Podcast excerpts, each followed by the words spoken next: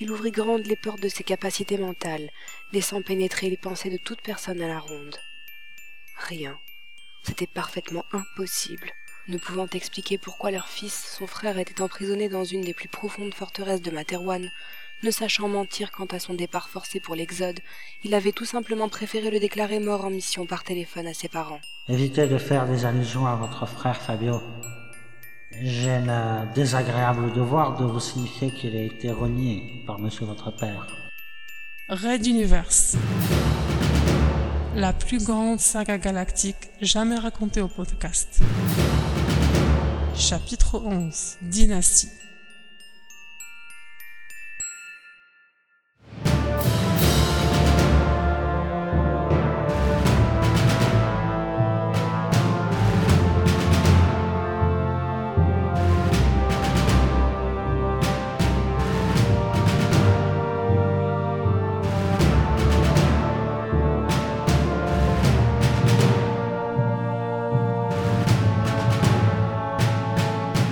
Troisième épisode.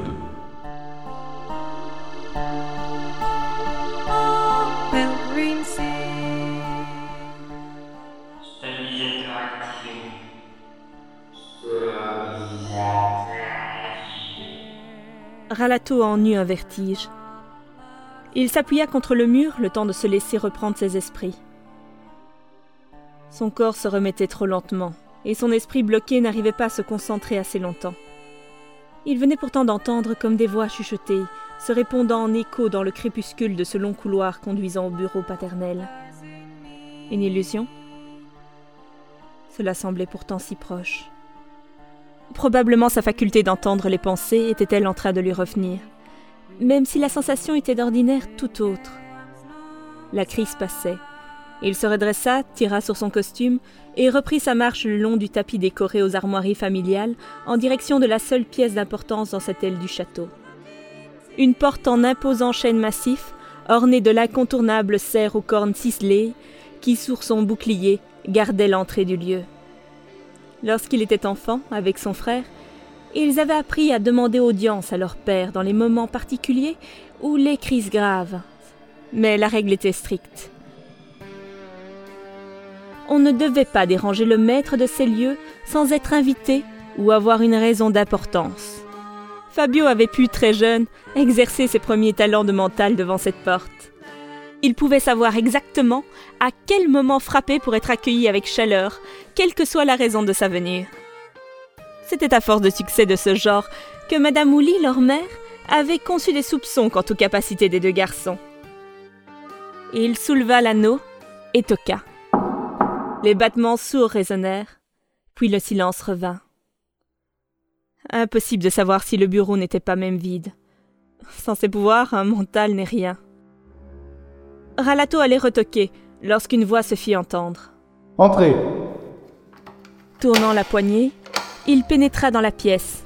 L'odeur du bois, des tapis, et au-dessus de tout cela, celle de la croûte des dizaines de portraits de famille peints à l'huile emplissant les murs, lui fit ressurgir des souvenirs en masse.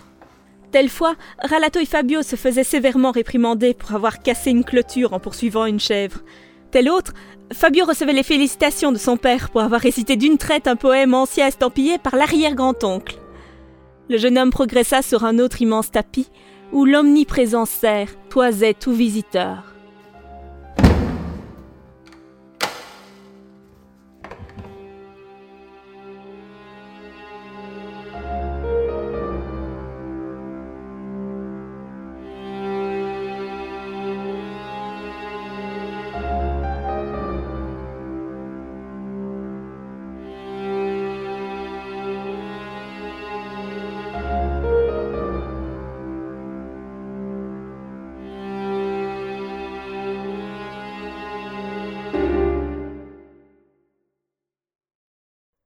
Si l'on peut dire que le blason des Houlis était évidemment présent dans toute la demeure, cela frôlait la paranoïa dans le bureau du chef de famille.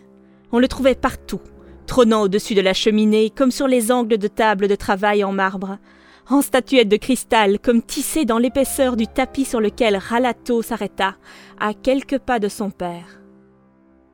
Derrière le bureau, sur la cheminée était gravée la devise familiale dominant tout. De notre sang a fleuri cette terre. Il attendit. Inutile d'engager une quelconque conversation.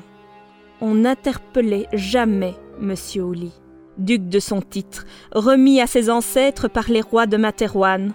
On devait attendre qu'il vous donne audience. Plutôt mince et lancé, le visage allongé et plus fatigué que dans ses derniers souvenirs, le duc portait sévèrement sa petite moustache brune taillée, de la même couleur que ses cheveux, même si une calvitie les avait relégués depuis longtemps en arrière du crâne. De petites taches blanches aux racines indiquaient qu'il continuait de se teindre jusqu'aux sourcils pour conserver cette valeur héréditaire. Ralato lui-même avait les cheveux bruns luisants, comme toutes les têtes de militaires politiciens et hauts fonctionnaires dépeints sur les multiples toiles. Oui, le brun au lit, comme on disait, d'où la surprise de la naissance d'un Fabio blond comme les blés. Le soleil distillait ses derniers rayons au travers de la porte-fenêtre donnant sur le parc du château. Cela donnait un air fantomatique à ce lieu, étirant les ombres de manière presque caricaturale, lorsque tout baignait dans une couleur orange tirant vers le rouge. Alors que son père griffonnait toujours l'épaisse liasse d'un document anonyme, le jeune homme soupira le plus doucement possible, prenant son mal en patience. La voix du duc perça alors le silence. Alors, Ralato, on ne sait plus attendre silencieusement comme auparavant?